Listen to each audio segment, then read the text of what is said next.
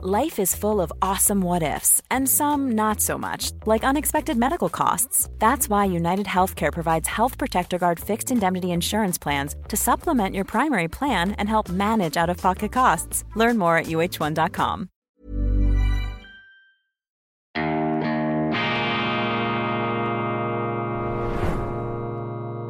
Diese Ausgabe von Weltwoche Daily wird Ihnen präsentiert von Kibun dem Schweizer Pionier für gesundes Gehen und Stehen.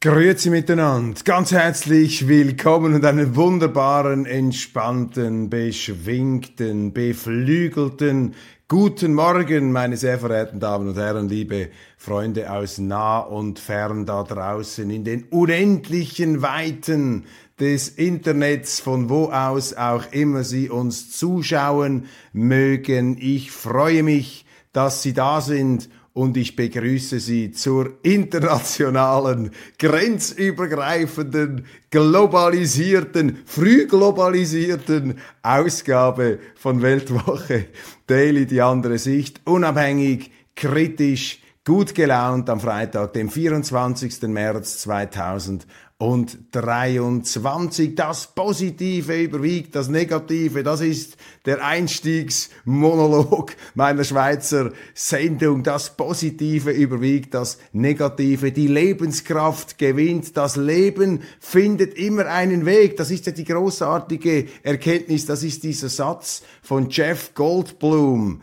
dem Genetiker, dem Forscher im allerersten Jurassic Park Film von Steven Spielberg, wo da dieser, äh, dieser Zoo, dieser Dinosaurier-Zoo außer Kontrolle gerät. Und Jeff Goldblum, er sagt immer wieder, Life finds a way, das Leben findet einen Weg. Er meint das damals natürlich in düster dreuender Beschwörung.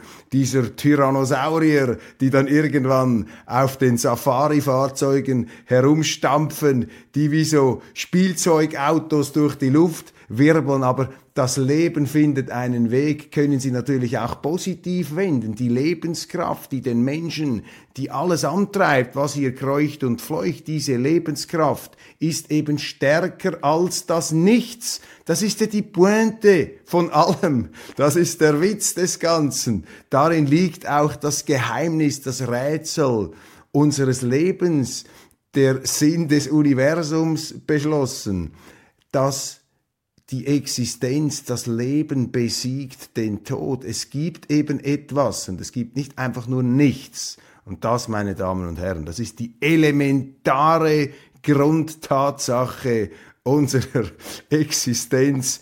Das ist das Geschenk des Lebens, das Sie bekommen haben, das ich bekommen habe, ohne das Geringste dazu tun. Wir haben unverdient das größte Geschenk bekommen, das es überhaupt nur gibt. Und was ist das eigentlich für eine Frechheit, in Zukunftspessimismus zu verfallen? Was ist das für eine himmelschreiende Undankbarkeit, hier in verzweifelter Selbstzermarterung herumzuschleichen und sich da ähm, wutentbrannt gegen die Vollpfosten in der Politik ähm, zu wenden. Das ist die falsche Lebenseinstellung. Man muss hier mit qualifiziertem Erbarmen, mit qualifiziertem Mitleid, muss man diesem Theater, diesem absurden Theater, diesem sich immer mehr zur Kenntlichkeit entstellenden absurden Theater begegnen. Meine Damen und Herren, das Leben besiegt den Tod,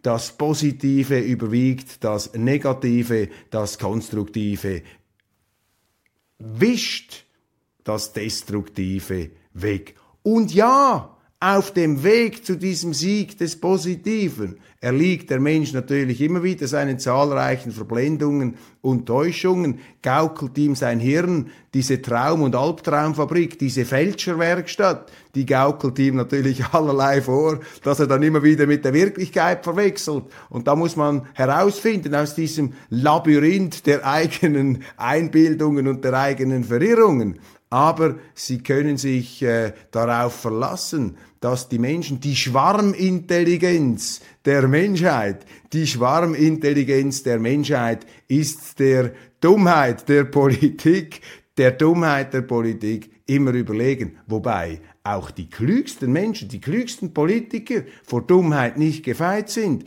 weil Dummheit ist auch eine Funktion der Geschlossenheit bestimmter politischer Milieus. Sie machen sich dumm, wenn sie sich abschotten gegenüber anderen, wenn sie sich einkapseln in ihr eigenes Weltbild, wenn sie sich äh, Wachs in die Ohren stopfen oder die Augen zukleben, dann machen sie sich eben dumm. Und die Schwarmintelligenz, dieses nicht kontrollierte Zappen, dieses äh, Herumzucken von Gedanken, von Ideen, von Hirnen, die an irgendetwas herumstudieren, nicht einfach nur in den geschlossenen Abteilungen der Politik. Das ist ähm, sozusagen das Computersystem der kollektiven ähm, äh, Vernunft, der kollektiven Intelligenz, das sich am Schluss eben immer wieder wundersam mit Lösungen selber aus dem äh, ganzen äh, bredouillenhaften Schlamassel herauszieht. Also Sie sehen, ich beginne hier, ich eröffne die Sendung mit einem Plädoyer für das Positive. Und wenn wir jetzt etwas noch herunterbrechen auf Deutschland, auf Österreich, dann passt das ja auch wunderbar. Beide Länder, beide Staaten sind ja einstmals gigantische Imperien. Die Österreicher, die Habsburger, sie haben den äh, ganzen Erdball mehr oder weniger unter Kontrolle gehabt. Ein Reich, in dem die Sonne niemals untergeht. Heute gibt es zumindest noch eine wunderschöne Hauptstadt Wien. Das ist das, was übrig geblieben ist, sozusagen. Diese Stadt als Schloss, die Stadt eigentlich als ein integrales äh, ja, eine, eine Festung der Pracht, eine wunderbar, ein Zeugnis dieser grandiosen Vergangenheit. Deutschland natürlich äh, verheert durch den Krieg, versehrt, auch äh, ganz übel bestraft für die eigene Hybris, für die Machtauswallung, die man gemacht hat, allerdings auch tragisch in der Konfrontation. Wir müssen nicht in das hineinsteigen. Zwei Staaten, zwei Länder, die von den höchsten Höhen, kann man sagen, in die tiefsten Abgründe gestürzt sind, sich auch selber da hinein manövriert haben. Und was haben diese beiden Länder gemacht? Was haben diese Staaten gemacht? Was haben die Leute gemacht, die nach dem Zweiten Weltkrieg am Nullpunkt hier aus den rauchenden Trümmern herausgekrochen sind? Meine Damen und Herren, diese Leute, das sind ihre Eltern, ihre Großeltern, die haben das größte Wunder vollbracht, das man sich überhaupt nur vorstellen kann. Übrigens damals noch unterstützt von den Amerikanern mit dem Marshallplan. Großartig. Die Amerikaner haben hier mitgemacht. Die Amerikaner damals noch nicht auf dem reinen Dominanztrip, sondern noch auf dem Verständigungstrip, auf dem Hilf Hilfetrip, natürlich auch etwas Konfrontation, natürlich mit den Kommunisten aber das Positive hier auch sehr stark präsent. Und die Deutschen und die Österreicher, die Deutschen noch mehr als die Österreicher, die Österreicher haben den Absturz etwas äh, ähm, abgedämpft, etwas aufgepuffert durch die ihnen, durch die eigene, sagen wir mal, Charme, Charme, charmbetonte äh, Politikinterpretation. Die Österreicher sind ja, äh, ich sag mal, weniger äh, jetzt gründlich im Sinne auch des Unheimlichen, äh, was das Gründliche angeht. Die Österreicher haben sich da irgendwie etwas, äh, ja, sagen wir mal, sehr äh, klug auch in eigener Sache, ähm, da etwas gedämpfter äh, in ihrem Absturzverhalten ähm, und auffangen können. Die Deutschen natürlich da viel härter ähm, getroffen. Immer selbstverschuldet. Äh, ich will da keine Wehleidigkeit aufkommen lassen. Man ist immer auch selber verantwortlich dafür, was einem widerfährt. Das ist, das ist so. Man muss die Eigenverantwortung hier sehen, sonst äh, beginnt der Selbstbetrug. Nein, aber was die da aufgebaut haben, nach 1945, dieses Wirtschaftswunder, Adenauer, äh, Ludwig Erhard, die Marktwirtschaft, gegen den Willen der Amerikaner haben sie das gemacht. Dann ein Wirtschaftswunder aufgebaut. Sie haben die Europäische Union finanziert, also dieses äh, Projekt der unglaublichen Geldverbrennung mit seinen eigenen Problemen. Man hat eine Wiedervereinigung gestemmt. Man hat alles Mögliche geschafft und gleichzeitig ist man auch zu einem wirtschaftlichen Superpower geworden und zu einem Land, das alles daran gesetzt hat, aus den Fehlern der Geschichte zu lernen. Vorbildlich, was immer man daran auch äh, kritisch auszusetzen haben mag, das sind doch hochinspirierende Erfolgsgeschichten. Und ich glaube, man muss sich heute gerade in Deutschland, auch in Österreich, auch Österreich hat doch eine fantastische Entwicklung gemacht, massiv auch positiv das verwerten können.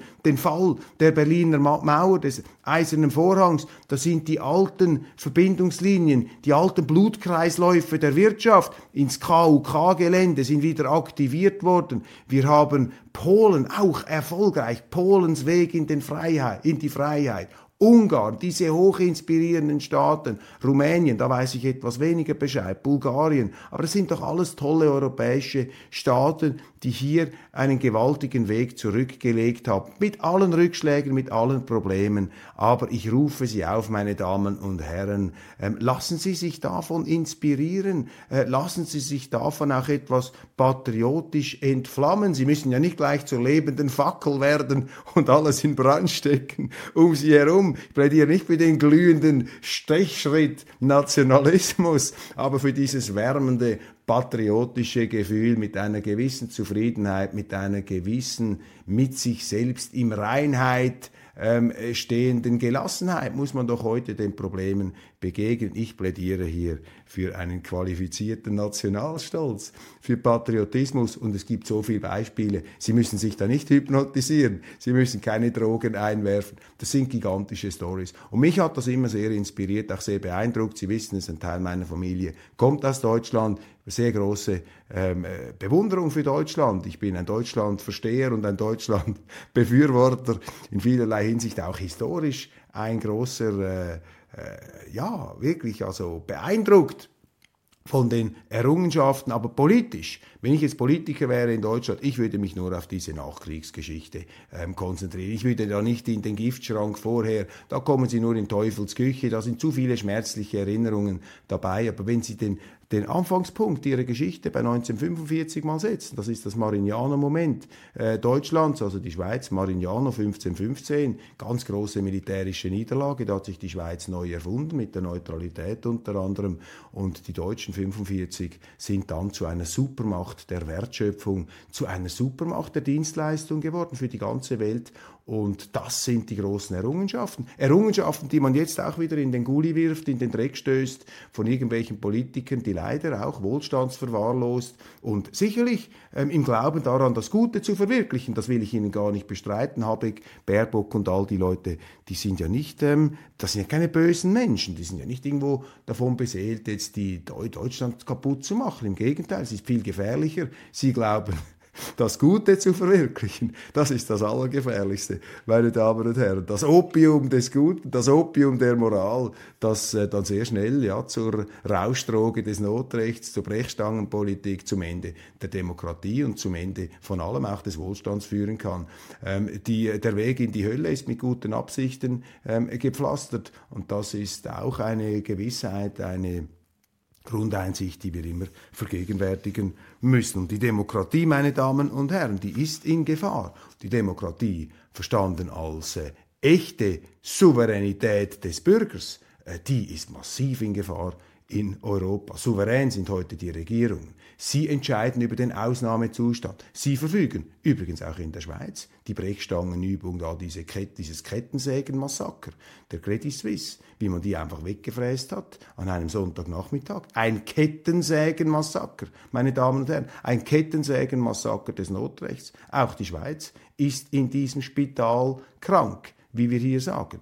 Die Schweiz ebenfalls auf diesem Irrweg, auf diesem Horrortrip der äh, Demokratie, Zertrümmerung des Notrechts, der Diktatur. Das ist Diktatur, wenn die Regierungen einfach mit Notrecht ähm, agieren. Diktatur ist auch das, was ein Emmanuel Macron jetzt macht mit dieser Rentenreform. Ich finde diese Rentenreform richtig, selbstverständlich, aber ich bin Demokrat. Ich sage, Sie müssen als Politiker Ihre Bürger überzeugen. Sie können nicht einfach sagen, ich befehle es euch. Dann sind Sie ein kleiner Napoleon. Das ist ein Verstoß gegen elementare rechtsstaatliche Grundsätze. Denn jetzt ist vielleicht Herr Macron aus meiner Sicht richtig, aber vielleicht dreht er ja durch und dann befiehlt er irgendetwas anderes. Also das müssen Sie ganz kritisch sehen. Und wo ist da der Protest der Europäischen Union? Diese Gralshüterbewegung. Wo ist Frau von der Leyen? Die sonst, wenn sie in Polen, in Ungarn, irgendwo nur den Anschein herbeigeredet, Fake News mäßig äh, zurechtgebogen, einen Hinweis geben könnte, dass da nicht die blütenreinste rechtsstaatlich demokratische Verfügung erlassen worden ist. Mein Gott, wie sind die auf die Ungarn losgegangen, auf die Polen, weil die ganz legitim nach Wahlen zum Beispiel ihre Gesetze bei der Bestellung der obersten Gerichte geändert haben oder die Ungarn, Viktor Orban, der bewundernswerte Churchill des Ostens, der sein Land aus dem Dreck hochgerissen hat, den da diese Postkommunisten angehäuft haben. Da hat man ihn bestraft dafür, man hat Orban fertig gemacht, als er die europäischen Außengrenzen konform zu Schengen, zu diesen Abkommen geschützt hat, weil die Griechen da kapituliert haben, die weiße Fahne hochgestreckt haben angesichts dieser Völkerwanderung aus dem arabischen Raum. Da war Viktor Orban, wie die Ungarn schon früher, die sich da als christliche Front, als christlicher Frontstaat gegen den Ansturm aus dem Morgenland gewehrt haben, ist er also aufs Himmeltraurigste fertig gemacht worden. Und wo ist denn jetzt eigentlich die Frau von der Leyen? Wo sind diese Fertigmacher und diese angeblichen Demokratie-Gralshüter und Demokratieverteidiger, wo Emmanuel Macron die Demokratie auch mit einem Kettensägenmassaker des Notrechts und der Verfügungen und der Exekutivbefehle einfach wegfräst? Das ist das Gegenteil der Demokratie. Und das ist das Problem der Europäischen Union ganz grundsätzlich. Und viele Liberale, meine Damen und Herren, sympathisieren aus falschen Gründen mit der Europäischen Union, weil sie sagen, ja, die EU ähm, hilft uns ja auch in bestimmten liberalen Reformen, die dagegen den Willen der einzelnen Länder ähm, durchgesetzt werden. Der deutsche Historiker Heinrich August Winkler hat vor vielen Jahren, als er noch nicht so mainstreamig unterwegs war wie heute, einmal einen sehr bedenkenswerten Satz geschrieben, einen sehr provokativen Satz in der Frankfurter Allgemeinen. Das hat mich sehr beeindruckt. Er hat geschrieben, die EU nehme Züge einer aufgeklärten Diktatur an, weil sie bestimmte Direktiven, bestimmte Erlasse hier nötigungsmäßig verabschiede, zum Beispiel die Liberalisierung bestimmter ähm, Marktbereiche, die dann eben von den Liberalen applaudiert werden, aber eben ein Verstoß, der ähm, gegen die Demokratie sind. Und da muss ich Ihnen sagen, bei aller Sympathie vielleicht für so eine Rentenreform, ich bin zuerst Demokrat. Und wenn Sie Ihre Rentenreform nicht auf demokratischem Weg verkaufen können, dann ist sie auch nichts wert. Dann haben Sie ja die Leute nicht, dann haben Sie einen Gegensatz. Und das ist die große Gefahr, die ich jetzt in Europa sehe. Ich sehe diese Wagenburg-Mentalität der europäischen Eliten, dieser Orsol-Politiker, dieser World Economic äh, Forum äh, die sich da in ihren Superkonferenzen als äh, Intellektuelle und weiß nicht was, als Großgeister inszenieren dürfen und dann mit einer immer ähm, ärgerlicheren Verachtung, da quasi auf die Leute herunterblicken, auf die Populisten, auf die Aluhüte, auf die Rechtsextremen. Ist ja heute schon jeder ein Rechtsextremer, der für die Demokratie ist. Stellen Sie sich das einmal vor. Und hier haben Sie eine Spaltung, eine ganz gefährliche Spaltung, die von den politischen Eliten betrieben wird, ganz massiv, die natürlich durch ihre Arroganz, durch dieses Herrenreiter, durch dieses Reitpeitschengehabe ähm, die Leute provozieren, zu Recht vor den, also zu, vor den Kopf stoßen. Sie fühlen sich zu Recht vor den Kopf gestoßen, herabgesetzt geschätzt, nicht respektiert, nicht gewürdigt in ihrer eigentlichen ähm, Verfassungsrolle des Souveräns. Das Volk wird da einfach äh, mit Füßen getreten und das wird dazu führen, dass wir so Gilets artige Bewegungen haben werden, so eine Art Bürgerkrieg zwischen denen da unten und denen da oben, weil sich die da oben immer mehr von denen da unten entfernen. Das ist gefährlich. Das sehen wir jetzt in Frankreich und das Schweigen der europäischen Gralshüter, da dieser Demokratieheuchler, dieser Demokratieschauspieler, ähm, dieses Schweigen zeigt ihnen, dass die EU dieses Herrenreitergehabe billigt. Und damit gibt sich die EU auf eine ganz fatale Art und Weise zu erkennen. Sie entlarvt sich gewissermaßen. Sie, sah, sie gibt damit eigentlich die Botschaft durch, dass die Einhaltung demokratischer Verfahren für die EU nicht so wichtig ist wie die Durchsetzung einer bestimmten von diesen EU-Bonzen für richtig erachteten Politik, also Diktatur. Das ist diktatorisches Gehabe, meine Damen und Herren. Man muss sich von der Vorstellung verabschieden, dass Diktatoren immer mit einer äh, Polizei oder mit einer Armeebrigade herummarschieren und dass da überall Panzer und äh, Sonnenbrillensoldaten herumstehen wie in einer südamerikanischen äh, Gaudillo-Herrschaft. Eine Diktatur entsteht vor allem einmal darum, dass von oben diktiert wird, ohne dass das Volk in der Demokratie etwas dazu zu sagen hat. Das ist das Wesen der Diktatur, dass man eben etwas diktieren kann, dass man eben etwas diktiert, dass sich die Politiker, die Repräsentanten, wenn man so will, die ausführenden Organe des Volkswillens, wenn die sich selber zum Souverän aufschwingen. Das sind die stillen Despoten der Europäischen Union. Das ist eine ganz gefährliche Entwicklung und dass die EU da nichts sagt, dass sie nichts einschreitet, ist ein Alarmsignal. Auch die Bundesregierung, die ja alles und jedes kritisiert, die einen Putin kritisiert, die einen Xi Jinping kritisiert, ähm, auch viele Deutsche, äh, die sich da aufregen, zu Recht aufregen über die Autokraten auf dieser Welt, über die Diktatoren, die Putins, die Xi Jinpings. Sie haben vielleicht noch gar nicht realisiert, dass sie selber von Diktatoren regiert werden, von kleinen Despoten wie diesem Macron und der Frau von der Leyen, die auf undemokratischem Wege eine Politik betreiben, die sich zusehends, so empfinden es die Leute, gegen die Interessen der Bürger richtet, die auch sehr unsozial ist. Stichwort Klimapolitik, Stichwort Kriegspolitik gegen Russland. Das ist zutiefst unsozial, auch gegenüber den ärmsten Schichten, weil die können sich schlichtweg das ganze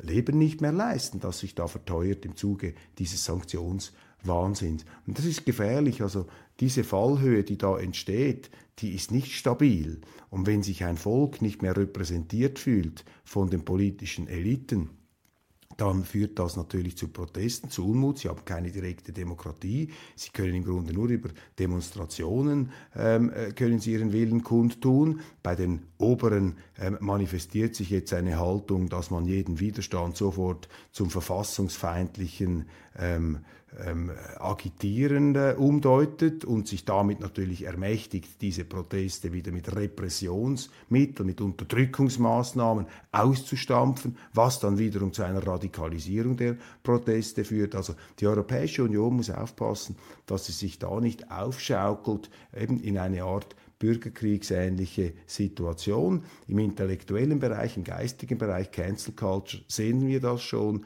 wo man eben versucht, mit antiliberalen, antifreiheitlichen Maßnahmen ähm, Meinungen ähm, durchzustreichen, zu verbieten, die den Mächtigen nicht passen. Und wenn man Interviews liest, jetzt auch mit äh, französischen Interpreten der Szene, ich sehe da in der Neuen Zürcher Zeitung ähm, ein Gespräch mit dem Soziologen Hugo Touzet, kenne den nicht, aber ich nehme hier einfach den Titel, der Protest könnte sich radikalisieren. Also es verbreitet sich da draußen bereits eine Ahnung der Radikalisierung und das ist natürlich eine unglaubliche Ironie, dass ausgerechnet in der Europäischen Union wo man jetzt sich sozusagen in einem heiligen Krieg gegen Russland zur Verteidigung der Demokratie wähnt, dass man selber die Demokratie bei sich zusehends, zusehends an den Rand, an die Wand drängt. In diesem Zusammenhang passt vielleicht auch diese Entscheidung, die ich gelesen habe, allerdings, ich möchte das auch vorausschicken, in Unkenntnis der komplexen Rechtslage, die da in Deutschland ähm, herrschen mag. Ich sehe einfach das Resultat. Und das Resultat ist, dass Ready to pop the question and take advantage of 30% off? The jewelers at BlueNile.com have got sparkle down to a science with beautiful lab-grown diamonds worthy of your most brilliant moments. Their lab grown diamonds are independently graded and guaranteed identical to natural diamonds, and they're ready to ship to your door. Go to Bluenile.com to get 30% off select lab grown diamonds. That's Bluenile.com for 30% off lab grown diamonds. Bluenile.com. Hey, it's Sharon, and here's where it gets interesting. Raise your hand if you want salon perfect nails for just $2 a manicure. Yeah, me too. With the and June Manny system, you can say goodbye to expensive services that take hours and hours and love your nails more than ever. I would know I've been doing it for years. Get 20% off your first Manny system with code PERFECTManny20 at oliveandjune.com slash PERFECTManny20. That's PERFECTManny20 at oliveandjune.com slash PERFECTManny20. Keine Liste der AfD zur Bremer Bürgerschaftswahl am 14. Mai zugelassen ist. Dies hat der Landeswahlausschuss entschieden. Der Ausschuss lehnte am Donnerstag beide eingereicht. Es gibt offenbar zwei ähm, miteinander im Streit sich befindlichen AfD-Listen und keine dieser beiden Listen sei gültig, die werde abgelehnt und die Entscheidung könne nicht angefochten werden. Es gibt sicher viele Juristen, die sagen, das ist alles absolut in Ordnung, das ist eins zu eins Umsetzung dieses äh, Paragraphenwerks, das es dazu ähm, geben mag. Aber das ist für mich natürlich ein Schlag ins Gesicht der äh, Demokratie, wenn Sie einen Landeswahlausschuss haben, der jetzt ausgerechnet die Listen der äh, dezidiertesten Oppositionspartei, einer Opposition, der Oppositionspartei verbietet, einer Oppositionspartei, die jetzt ja gemäß Umfragen die Grünen überholt haben soll. Also hier ähm, die Organe des Staates im Kampf gegen die Demokratie. Sie verbieten die Teilnahme. Das wird dann durchgezogen. Man macht das nach den Buchstaben des Gesetzes. Typisch deutsch hier, das Gesetz, die Welt kann untergehen, aber wir ziehen unsere Gesetze durch und wenn mal etwas legal ist, auch das Illegalste, dann halten wir uns ähm, äh, daran. Das hier sind ganz bedenkliche Entwicklungen, wenn Oppositionsparteien, die sowieso schon von den Staatsorganen verfolgt werden, vom Verfassungsschutz und wie all diese ähm, Spitzelorganisationen heißen, da diese Stasi, der Verfassungsschutz ist so etwas wie die Stasi der Bundesrepublik. Ich will da nicht das gleichsetzen. Ich sage das in Anführungszeichen. Ich möchte auch den ehemaligen Bürgern der DDR nicht zu nahe treten, die äh, vermutlich schlimmere Erfahrungen mit der Stasi, sicher schlimmere Erfahrungen gemacht haben mit der Stasi, als was heute Westdeutsche mit dem Verfassungsschutz äh, machen. Aber ich möchte hier in diesem krassen, auch provokativen Vergleich oder in dieser metaphorischen Identifizierung möchte ich einfach etwas meinen Eindruck äh, zum, äh, zum Klingen bringen, äh, zur Anschauung bringen, dass für mich das äh, zutiefst undemokratisch ist, wenn Parteien verboten werden, Wahllisten verboten werden von den Mächtigen, von den Regierenden oder wenn eben eine Verfassungsschutzbehörde überhaupt eine Opposition da sozusagen zu kriminalisieren versucht. Das sind auch Anzeichen, dass die Demokratie zu Schanden geritten ähm, wird. Dieser Verfassungsschutz ist für mich eine Bedrohung der Demokratie. Ich würde diesen Verfassungsschutz sofort auflösen in Deutschland. Das ist für mich eine Behörde, die ein Eigenleben entwickelt hat, beziehungsweise die heute wie so ein Kampfhund der Regierung eingesetzt werden kann äh, gegen äh, missliebige politische Strömungen. Ähm, dieser Verfassungsschutz ist auch Ausdruck eines äh, tiefen Misstrauens gegen die Demokratie ist, Ausdruck einer tiefen Angst der Mächtigen gegenüber dem Volk. Das ist wirklich, das sind da diese Höllenhunde da, äh, Cerberus, äh, dreiköpfig, da der Verfassungsschutz an der Kette des Staates, der da auf die ähm, Behörden losgeht. Und dieser Verfassungsschutz hat sich jetzt auch geäußert zu TikTok. Ähm, der TikTok-Chef ist ja in den Vereinigten Staaten, das ist eine chinesische Firma, die Kinder sind alle auf TikTok mit diesen Filmchen und da läuft jetzt ein Kesseltreiben gegen TikTok. Es wird vorgeworfen, das sei Spionage der Chinesen, die sammeln da Daten, das geht überhaupt nicht. Jetzt muss sich der TikTok-Chef in Amerika ähm, rechtfertigen. Der deutsche Verfassungsschutz ist natürlich auch gleich auf der Piste und verurteilt auch TikTok, selbstverständlich. Und ich habe mich einfach gefragt beim Lesen, ich kenne jetzt auch nicht, schicke voraus, ich kenne nicht alle TikTok-Möglichkeiten, ähm, äh, ich bin auch selber nicht auf TikTok, aber jedes amerikanische Social Media Unternehmen, allen voran Google, das ist die größte Spionagemaschine, die es überhaupt noch gibt. Die sammeln so viel Informationen. Und natürlich sammeln auch TikTok Informationen. Jede Firma sammelt Informationen. Kundendaten, das ist das, das Öl des 21. Jahrhunderts, hat einmal der Economist geschrieben, um jetzt allerdings zu merken, dass es noch ein richtiges Öl gibt, das auch nicht ganz irrelevant ist. Also diese Kundendaten sind ein ganz wichtiger Rohstoff der Wirtschaft. Alle wollen das. Aber wenn es die Chinesen machen, dann ist es ein Verbrechen. Wenn es Google macht, ju, dann ist es großartig. Dann ist das eine ausgeklügelte Marktbeobachtung, künstliche Intelligenz und wie das alles heißt. Da sehen Sie wieder diese verheuchelten, doppelmoralischen Standards. Das ist Gift für die Welt, meine Damen und Herren. Das vergiftet das ganze Weltklima, diese plötzliche neokolonialistische, ähm, moralimperialistische Überheblichkeit des Westens. Damit machen wir diese Welt kaputt, meine Damen und Herren. Wir müssen doch zurück zur friedlichen Koexistenz, zur Völkerfreundschaft über alle Differenzen hinweg. Wir brauchen hier einen Rütli-Schwur der Freundschaft, der Lebensfreude und der friedlichen Koexistenz. Ich muss mal in dieser Sendung einen Rütli-Schwur der friedlichen Koexistenz ausrufen. Wir sind die Eidgenossenschaft der friedlichen Koexistenz. Ein Warnstreik soll am Montag den gesamten Verkehr lahmlegen, vermutlich fast kein Bahn- oder Flugverkehr, auch Autobahnen betroffen. Also diese Gewerkschaften in Deutschland ähm, führen sich jetzt meiner Ansicht nach auch langsam ad absurdum. Ich kann verstehen, möchte das auch gleich vorausschicken, dass Deutschland mit seiner Geschichte und ganz traumatisierenden Klassenkämpfen, vor allem in den 20er und 30er Jahren, natürlich ein stärkeres Stabilisierungsbedürfnis hat als die Schweiz. Wir haben solche extremen Klassenkämpfe nicht erlebt. Darum haben Betriebsräte, ähm, Gewerkschaften in Deutschland eine stärkere Rolle als vielleicht auch in der Schweiz oder in anderen Ländern. Es ist nicht so stark vielleicht wie in, den, wie in Frankreich, aber trotzdem ein erhebliches Gewicht. Wenn aber nun zum Beispiel eine Eisenbahnergewerkschaft kommt und hier also wie ein Staat im Staate ähm, äh, Ansprüche geltend macht, die Eisenbahnen sind ja ein Staatsbetrieb, faktisch. Also wenn der Staat sozusagen gegen sich selber streikt und damit öffentlich-rechtliche Infrastrukturen lahmlegt, auf die sehr, sehr viele Menschen angewiesen sind, dann ist das ein klarer Missbrauch. Das geht überhaupt nicht. Also der Staat missbraucht da quasi seine Monopolmacht oder einzelne Staatsorgane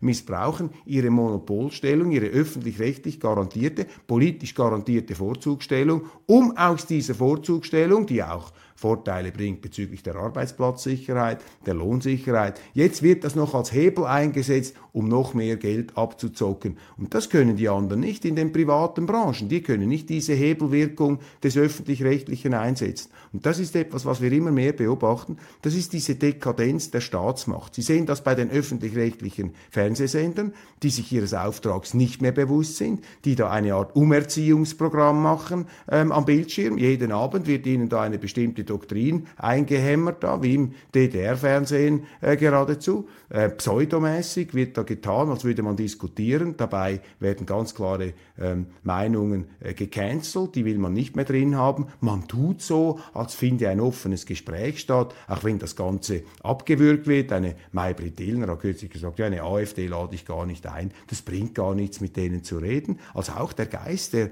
Antidemokratie, der Ungeist äh, der Autokratie, der Diktatur hat hier in diesen Sendeanstalten längst, längst Einzug gehalten. Und jetzt kommen also andere Staatsbetriebe, äh, die Eisenbahnen, die da ihren Hebel einsetzen, auch das Flugpersonal, das berührt einen äh, schon sehr, sehr befremdlich, das äh, verstört einen. Ich habe Verständnis dafür, dass Leute auch für ihre Arbeitsbedingungen kämpfen, natürlich, aber hier ist eben Dekadenz am Werk, weil gerade diese Firmen sind ja privilegiert, politisch privilegiert, viel mehr privilegiert als andere, die da wirklich im, im harten Kampf, im Dschungel der freien Wirtschaft überleben müssen. Das ist auch ein Schlag ins Gesicht all jener, die angewiesen sind auf diese Infrastrukturen. Das ist ein staatlicher Machtmissbrauch, das ist ein Missbrauch von staatsnahen Betrieben, denen ihre eigenen Privilegien in den Kopf gestiegen sind. Und die Gewerkschaften sind hier das Hegemonieinstrument, das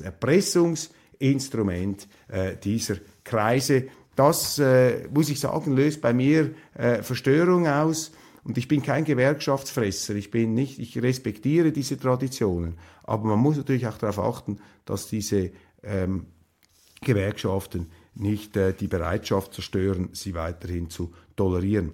Der Münchner Polizeipräsident Thomas Hampel sagt, Gewalttaten nehmen zu in Deutschland. Natürlich eine Folge der Migration. Das aber darf man nicht sagen, wenn Sie beim Staat angestellt sind, denn sofort schiebt er nach, aber die Staatsangehörigkeit der Täter, das habe keine Aussagekraft oder nur eine verminderte Aussagekraft. Und das ist falsch, das stimmt nicht. Das hat eine große Aussagekraft. Wenn Sie nämlich sehen, dass 80 Prozent aller Gefängnis Insassen in der Schweiz keinen Schweizer Pass haben, dann hat das eine sehr, sehr große Aussagekraft. Eine niederschmetternde Aussagekraft. Das ist ein himmeltrauriges Armutszeugnis für die Politiker, die hier diese Gewalt importiert haben und das Ganze bengalisch beleuchten und propagandistisch verkleistern mit dem Wort Fachkräfte. Das sind doch keine Fachkräfte. Das sind Fachkräfte des Verbrechens, die man da geholt hat. Das sind Leute,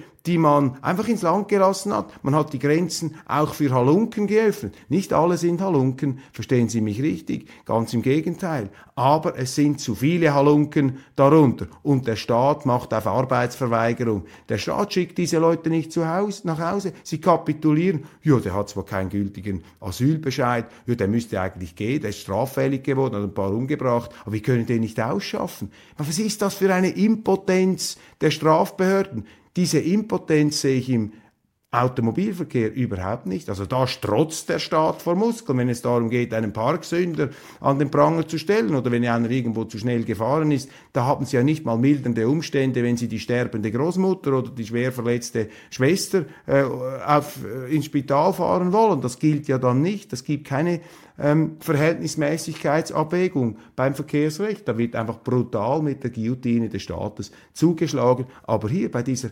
Ausländerkriminalität, bei diesen ausländischen Verbrechern, die ins Land gekommen sind, die natürlich profitieren wollen von dieser Politik der offenen Grenzen, ähm, da zeigt der Staat seine politisch gewollte Impotenz. Das ist nämlich politisch gewollt. Dahinter steckt eben auch diese Heimatvergessenheit, diese Müdigkeit, diese Deutschlandmüdigkeit, ich spreche manchmal von der Schweizmüdigkeit, von der Schweizverdrossenheit. Ja, Politiker, die natürlich nicht stolz sind auf ihr Land, wie die deutschen Grünen, die immer wieder dokumentiert, nachweislich gesagt haben, eigentlich müsste man das Ganze ja auflösen. Wir glauben nicht an die Nation, an den Nationalstaat, das gehört auf den Grümpelhaufen der Geschichte, auf den Abfallkübel, äh, gehört in den Abfallkübel, auf den Komposthaufen.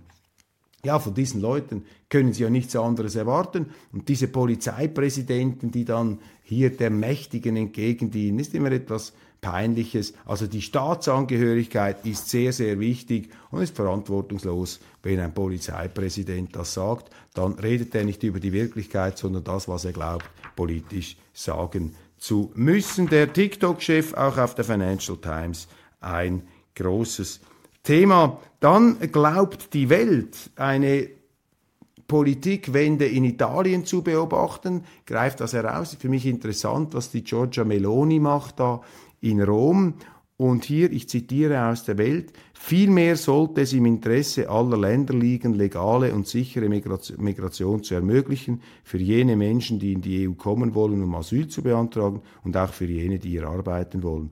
Die Regeln dafür muss die EU gemeinsam beschließen und durchsetzen, auch indem sie die Verhandlungen mit Drittstaaten geschlossen auftritt. Das ist nicht das, was Meloni sagt. Das ist das, was die deutschen Journalisten in das hineininterpretieren. Sie glauben zu sehen, dass Frau Meloni in Richtung einer Grenzöffnungspolitik geht, aufgrund einer Bootskatastrophe, die jetzt gerade passiert ist. Und hier sehen Sie jetzt den deutschen Medienmainstream bei der Welt. Die Welt äh, tut ja manchmal auch so, als sei sie da etwas kritisch. Aber im Kern tragen sie natürlich diese falsche Migrationspolitik, weil es sonst ja heißen könnte, man sei rassistisch oder ausländerfeindlich. Dummes Zeug. Man ist doch nicht ausländerfeindlich, wenn man sagt, dass man das Asylrecht für jene ähm, äh, durchsetzen will, die es auch wirklich verdienen und für andere, die es missbrauchen, nicht. Das hat doch nichts mit Ausländerfeindlichkeit zu tun. Das ist einfach die Treue zum Rechtsstaat, unseren höchsten europäischen Wert. Aber das, was hier vorgeschlagen wird, das ist natürlich die absolute, äh, absolute äh, falsche Schiene.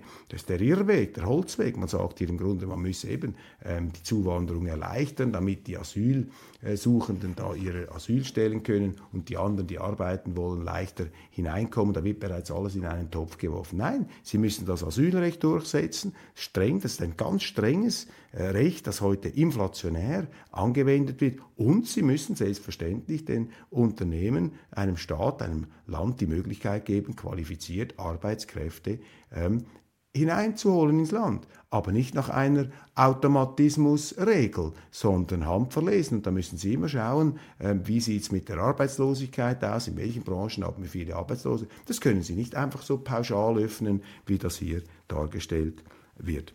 Dann Petro Poroschenko mit einem Gastbeitrag heute Morgen, der frühere ukrainische Präsident, Jetzt fordern sie also Regimewechsel in Moskau, die Ukrainer entgrenzt, enthemmt, entkettet, wollen die Welt mit solchen Plänen natürlich in einen Weltkrieg hineinrufen. Äh, Poroschenko fünf Maßnahmen, ähm, die wir ergreifen können, um Putins Regime zum Einsturz zu bringen. Ich meine, spätestens jetzt sollte man doch diesen Ukrainern einmal sagen, du, Recht auf Selbstverteidigung, klar, aber äh, Größenwahn, ähm, West-Ostfeldzug, äh, Russland erobern, Putin beseitigen, das kann es nicht sein. Das führt zum Dritten Weltkrieg. Aber die können das einfach ungehindert, ungestraft hier einfach so ähm, vorschreiben. Und dann noch interessant, ähm, der CDU-Vorsitzende Friedrich Merz ist aufgetreten äh, in, ähm, in den neuen Bundesländern, also im Osten Deutschlands und hat dort äh, gesagt, eine Zusammenarbeit mit der AfD sei absolut ausgeschlossen.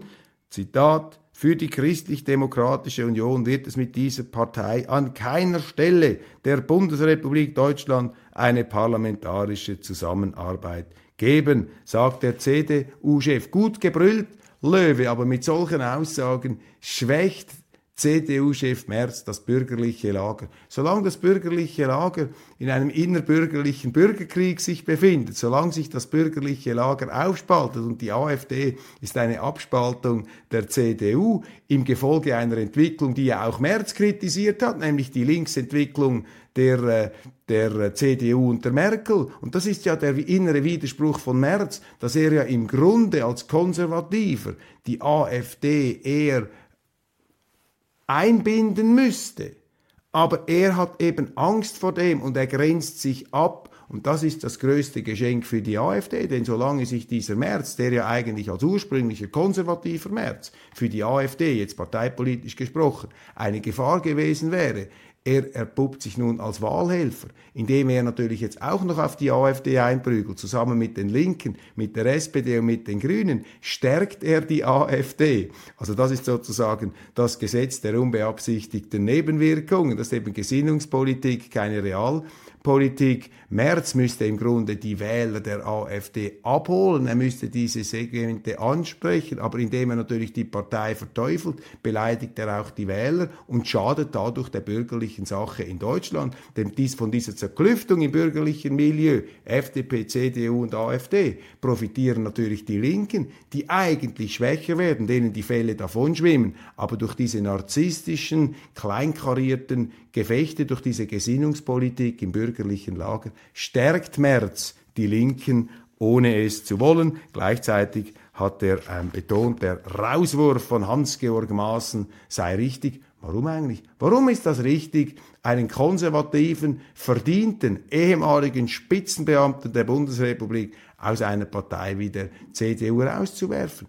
Dann ist ja der Merz das gleiche wie Merkel, einfach mit Brille und äh, mit einer anderen biologischen Auf, äh, Ausstattung. Das ist Merz ist quasi Merkel 2.0, wenn er eine solche Politik macht. Und bei der Ukraine hat er gesagt, auch da Nibelungentreue Unterstützung. Ähm, also auch da das Syndrom, dass man sich mit den Interessen des Auslands dann wiederum mehr identifiziert als mit den Interessen der eigenen Leute. Denn mit dieser Ukraine treue Bündnispolitik ähm, schadet März natürlich Deutschland, der deutschen Wirtschaft und vor allem der deutschen Bevölkerung, die unter den steigenden Kosten dieser ganzen Wahnsinnskriegsmaschinerie äh, ähm, äh, massiv leidet, jetzt schon und noch mehr leiden wird. Ja, meine Damen und Herren, äh, der Wahnsinn ist immer um uns. Es gibt viele negative Meldungen. Aber vergessen Sie nicht, das Positive wird am Schluss gewinnen, die Lebenskraft siegt, aber man muss sich schon mit diesen Fehlentwicklungen auseinandersetzen. Man muss sie etwas sezieren, um klarer zu sehen und auch dann entsprechend, wenn es wieder Wahlen gibt, äh, den richtigen Zettel einzulegen. Und Sie kennen ja mein Ceterum Censeo, äh, mein Keterum Censeo. Sie müssen die direkte Demokratie einführen, auch in Deutschland, neutral werden, verschweizern, mehr Demokratie wagen, mehr Schweiz wagen, mehr direkte Demokratie, mehr Neutralität und auch mehr, ja, Bürgersinn im ursprünglichen Sinn des Wortes wagen. Das ist mein Appell zum Wochenende, meine Damen und Herren. Genießen Sie die Zeit trotz allem. Freuen Sie sich über das Geschenk das Leben, des Lebens, das unverdiente Geschenk, das Ihnen einfach zuteil geworden ist. Das ist Gnade. Sie sind begnadet mit dem Geschenk des Lebens. Jeder Tag ist eine Chance und jetzt haben wir ein wunderbares, hoffentlich Wochenende vor uns. Ich freue mich, wenn wir uns am Montag wiedersehen. Vielen, vielen herzlichen Dank für die Aufmerksamkeit.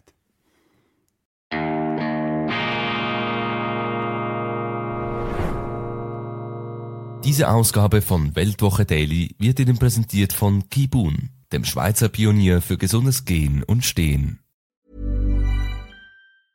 Step onto the legendary clay courts of Roland Garros, where the world's best players battle it out for a chance to win the French Open title. Tennis Channel Plus is your place to watch. Stream every court from your phone or smart TV, live in HD. Don't miss a moment with daily live coverage and match replays on demand, beginning Monday, May 20th. Be there for all the unforgettable moments. Stream now with Tennis Channel Plus.